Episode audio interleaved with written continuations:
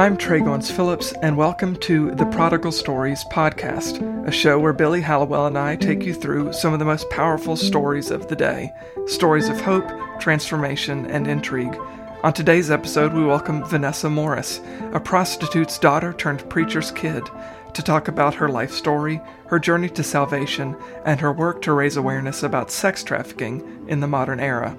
Without further ado, here's our conversation with Vanessa Morris. Vanessa Morris, thank you so much for joining us today. How are you doing? I'm doing great. Thanks for having me. Yeah, of course. So, uh, for people who might not have read the column that uh, we ran at faithwire.com uh, a couple weeks ago, you have quite a remarkable story uh, from going, as you describe it, from a prostitute's daughter to a preacher's kid. Can you? I know there's a lot there, but can you tell us a little bit, maybe summarize what you wrote? Uh, just tell us a little bit about your story. Yeah, there is a lot there. That it's been quite a journey, but God's been so good.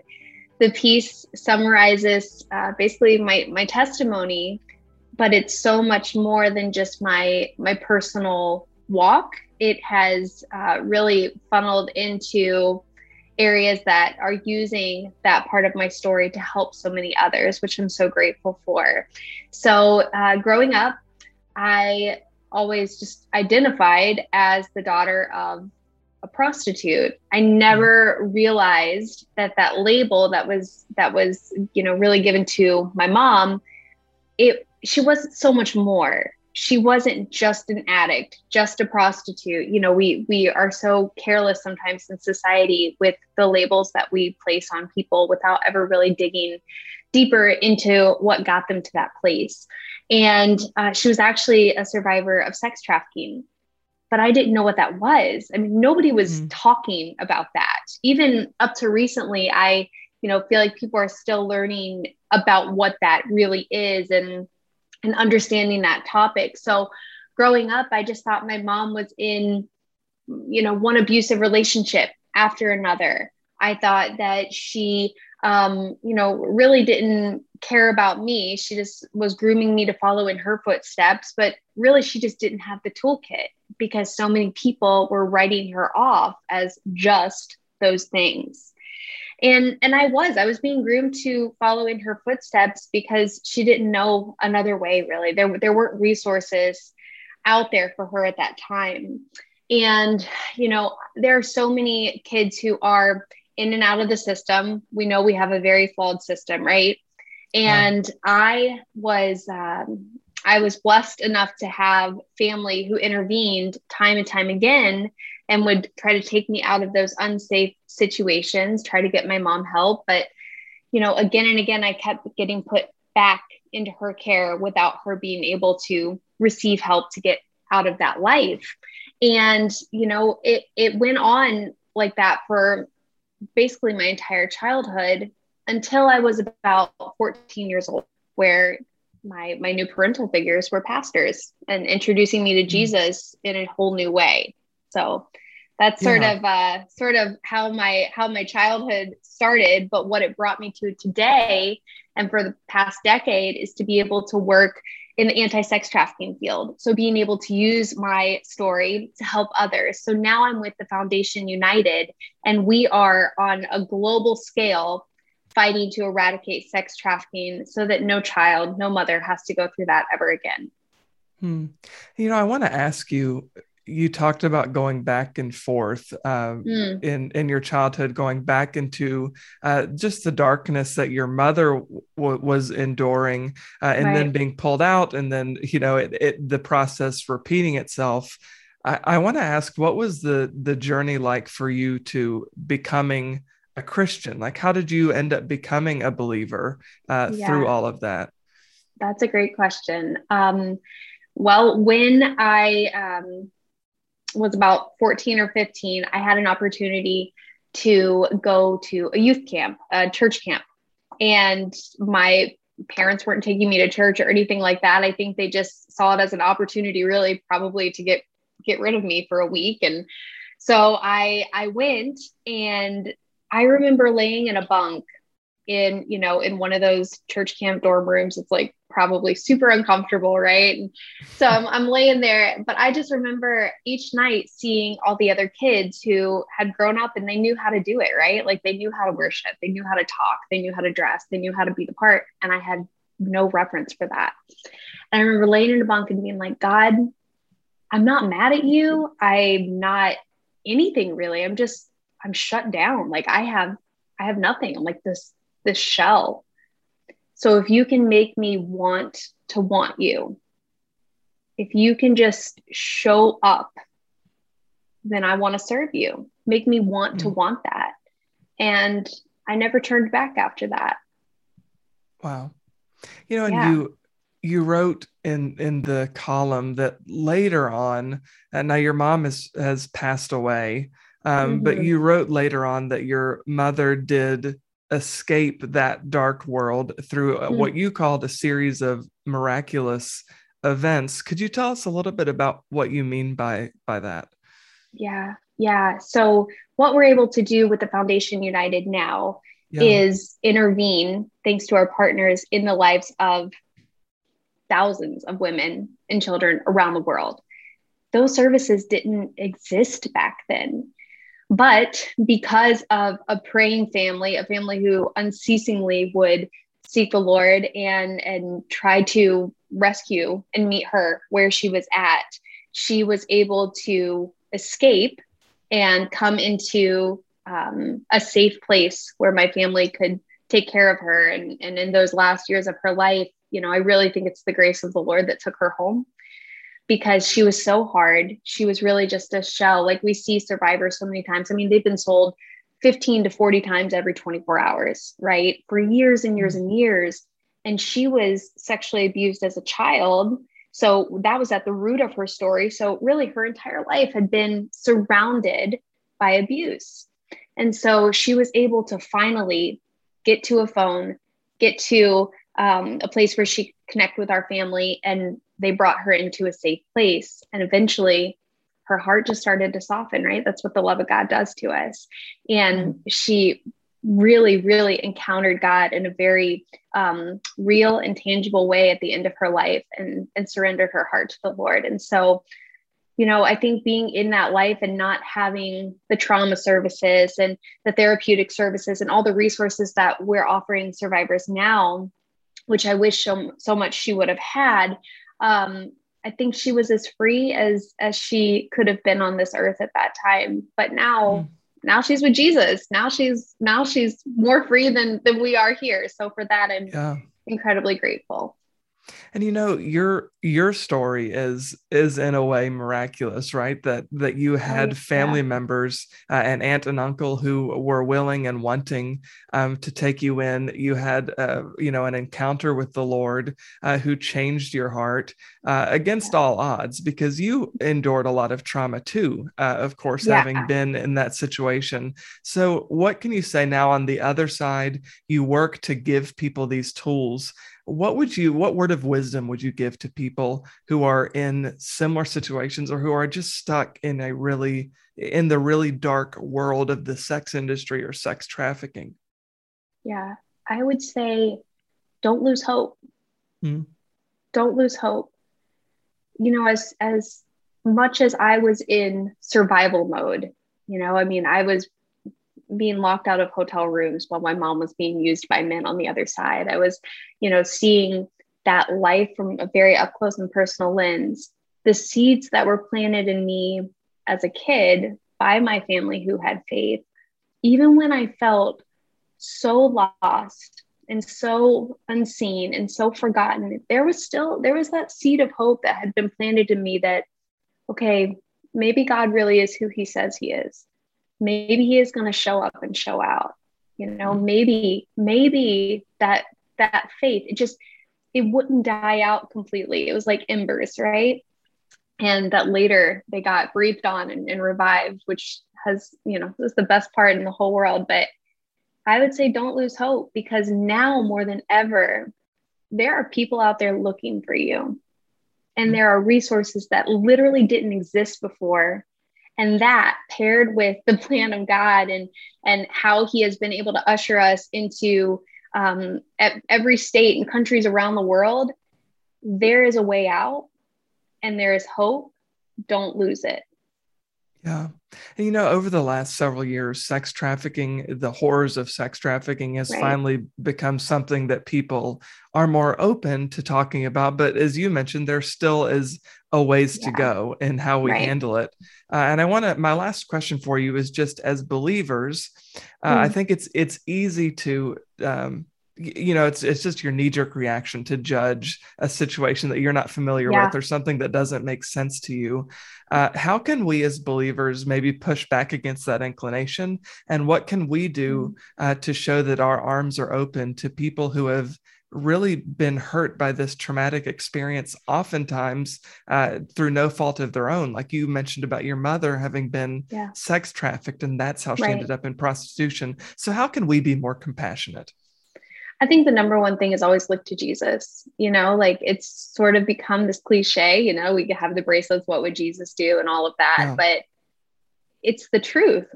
Jesus inserted himself in difficult situations with difficult people, and he was never afraid to go there. And we have to be willing to emulate that in our own life. And mm. I always love, you know, pairing the word with the practical right? Like we should get on our knees and we should pray, but then we should get up and walk. And on our website, the foundationunited.org, there is a page that says get involved. And it has practical, real world ways that people can get involved through um, through supporting the work that we're doing you know, in our own backyard and all over the world, whether it's connecting us with your schools so that we can prevent kids from falling into this trap later on, supporting the aftercare and the safe homes, um, the law enforcement training, you know, the criminal justice reform, the healthcare reform and training, all of those are pieces to the puzzle so that we can eradicate this for good. And those mm. are ways that people can get involved. Well, Vanessa, I mean, your story is incredible. The work that you're doing now is is so needed. Uh, so, thank you so much for taking a few minutes to talk with us. I appreciate your time. Thank you. Super grateful. Thanks. So that was Vanessa Morris. She's an anti sex trafficking expert, the communications director for the Foundation United. And I'm joined now by Billy Hallowell to share a few of our takeaways from her story. Uh, Billy, what did you think of, of Vanessa's testimony? I mean, it's like these are the kinds of stories that make me. You, know, you talk about evidence for faith, right? What is the evidence for faith? And and obviously, you know, that's a complicated response, but I see it in stories like this. This is where you're like, wow, this is a person who has gone through things and has come out on the other side. And so that for me, it's just it's that powerful sort of you know, it, it's in the range of the overcomer type stories, right? Mm-hmm. Where you mm-hmm. just walk away deeply inspired. Yeah.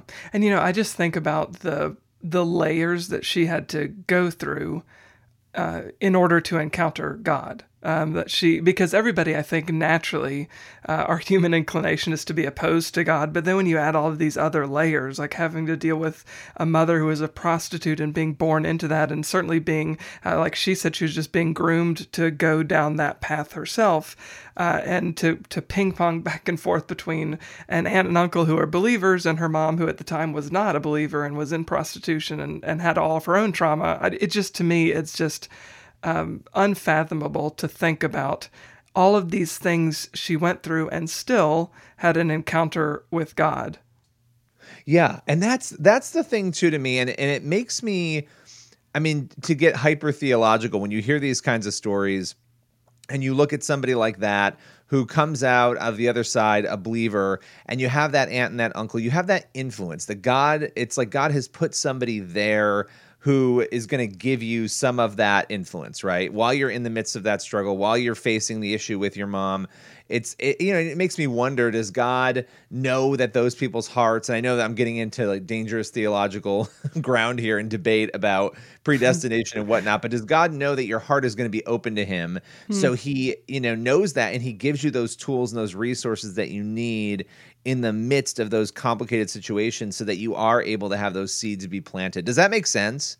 Yeah, no, completely. And I also think, you know, you mentioned resources and God you know, finding a way to connect with her through the Holy Spirit. But also, the other thing is the fact that Vanessa, once she became a believer, was able then to start sharing that faith with her mother. Uh, and she said that it was actually uh, miraculous uh, that her mom ended up coming to Christ. And so that's why she's so passionate about uh, creating resources um, for people now uh, that she wishes her mom had then. I mean, what do you think about that, about us as believers making sure that we're equipped to handle even these these darkest and most difficult of situations.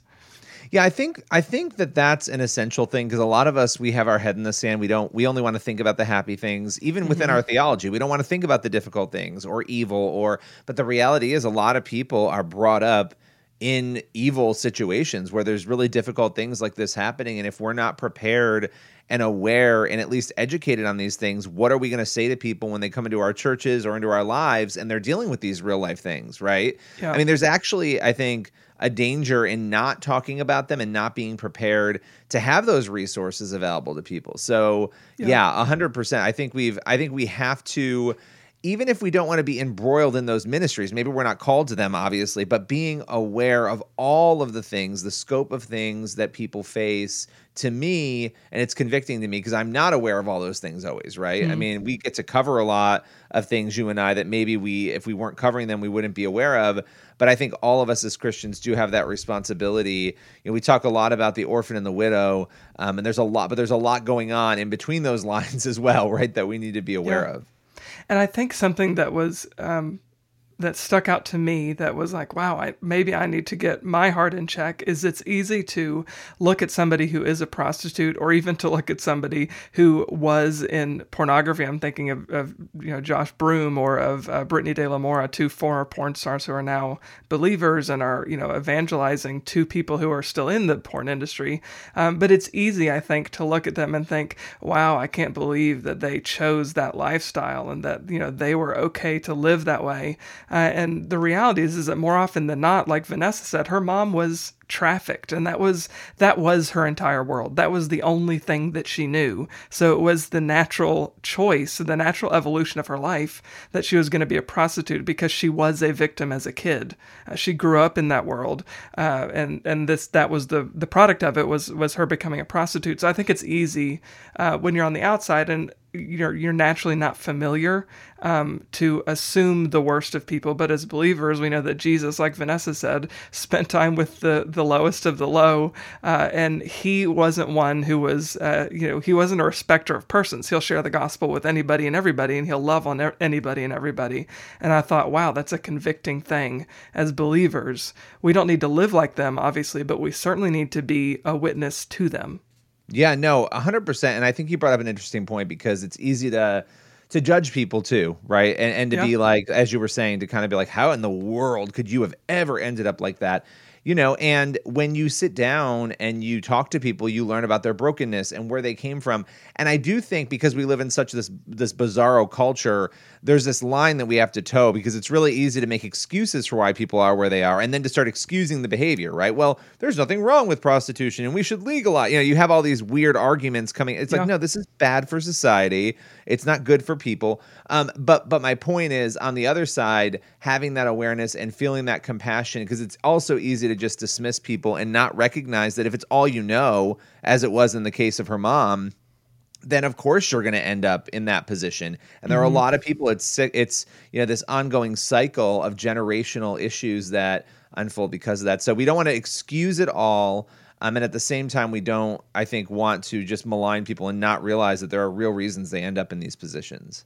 Yeah, absolutely. And my final thought on this, just to to piggyback off what you were just saying is the fact that um, you know as believers we can look at, at a at a behavior like uh, being in pornography or consuming pornography or uh, you know being in prostitution or you know finding yourself in the midst of sex trafficking in, in some way.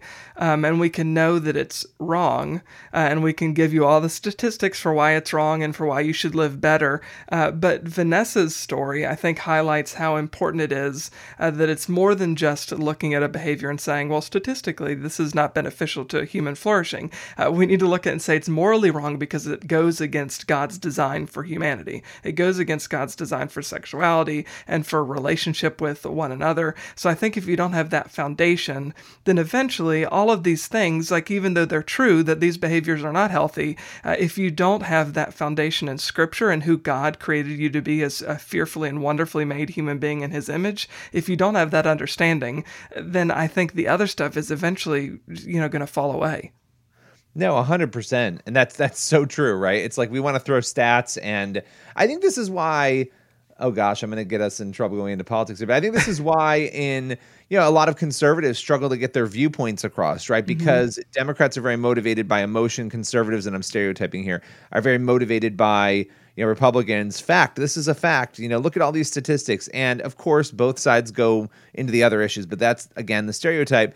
And I think when that happens, you can give people all the stats in the world, but if you don't make it make sense for why they should care emotionally and why it should connect with the, that reality, then you don't really make your point. And I think, you know, vice versa on the other side, if you've got an emotional situation, well, great, you've made me feel emotion, but where's the logic to it? So we have to, mm-hmm. I think, as believers, find that balance in these kinds of situations in order for in order for them to really make an impact when we go to people and try to say look this is why you need to act this way not because we're telling you this is why but let right. us show you right yeah for sure. Well, obviously, we could talk about this forever and ever and ever because it's such an important topic and it was a, a great conversation. Uh, so, thank you everyone for joining us for this episode of the Prodigal Stories podcast. Join us again next Thursday for the next episode.